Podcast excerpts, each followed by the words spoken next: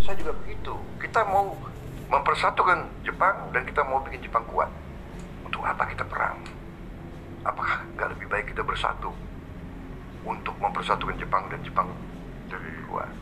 Si Ieyasu bilang, setelah saya berpikir Anda benar. Untuk apa kita berperang? Mari kita bersatu. Nah, itu bagi saya sangat besar pelajaran. Itu logika sebenarnya. Yang kedua, pelajaran kedua yang saya saya terima itu Abraham Lincoln dari Ya, dari ya, ya, ya. dari Amerika.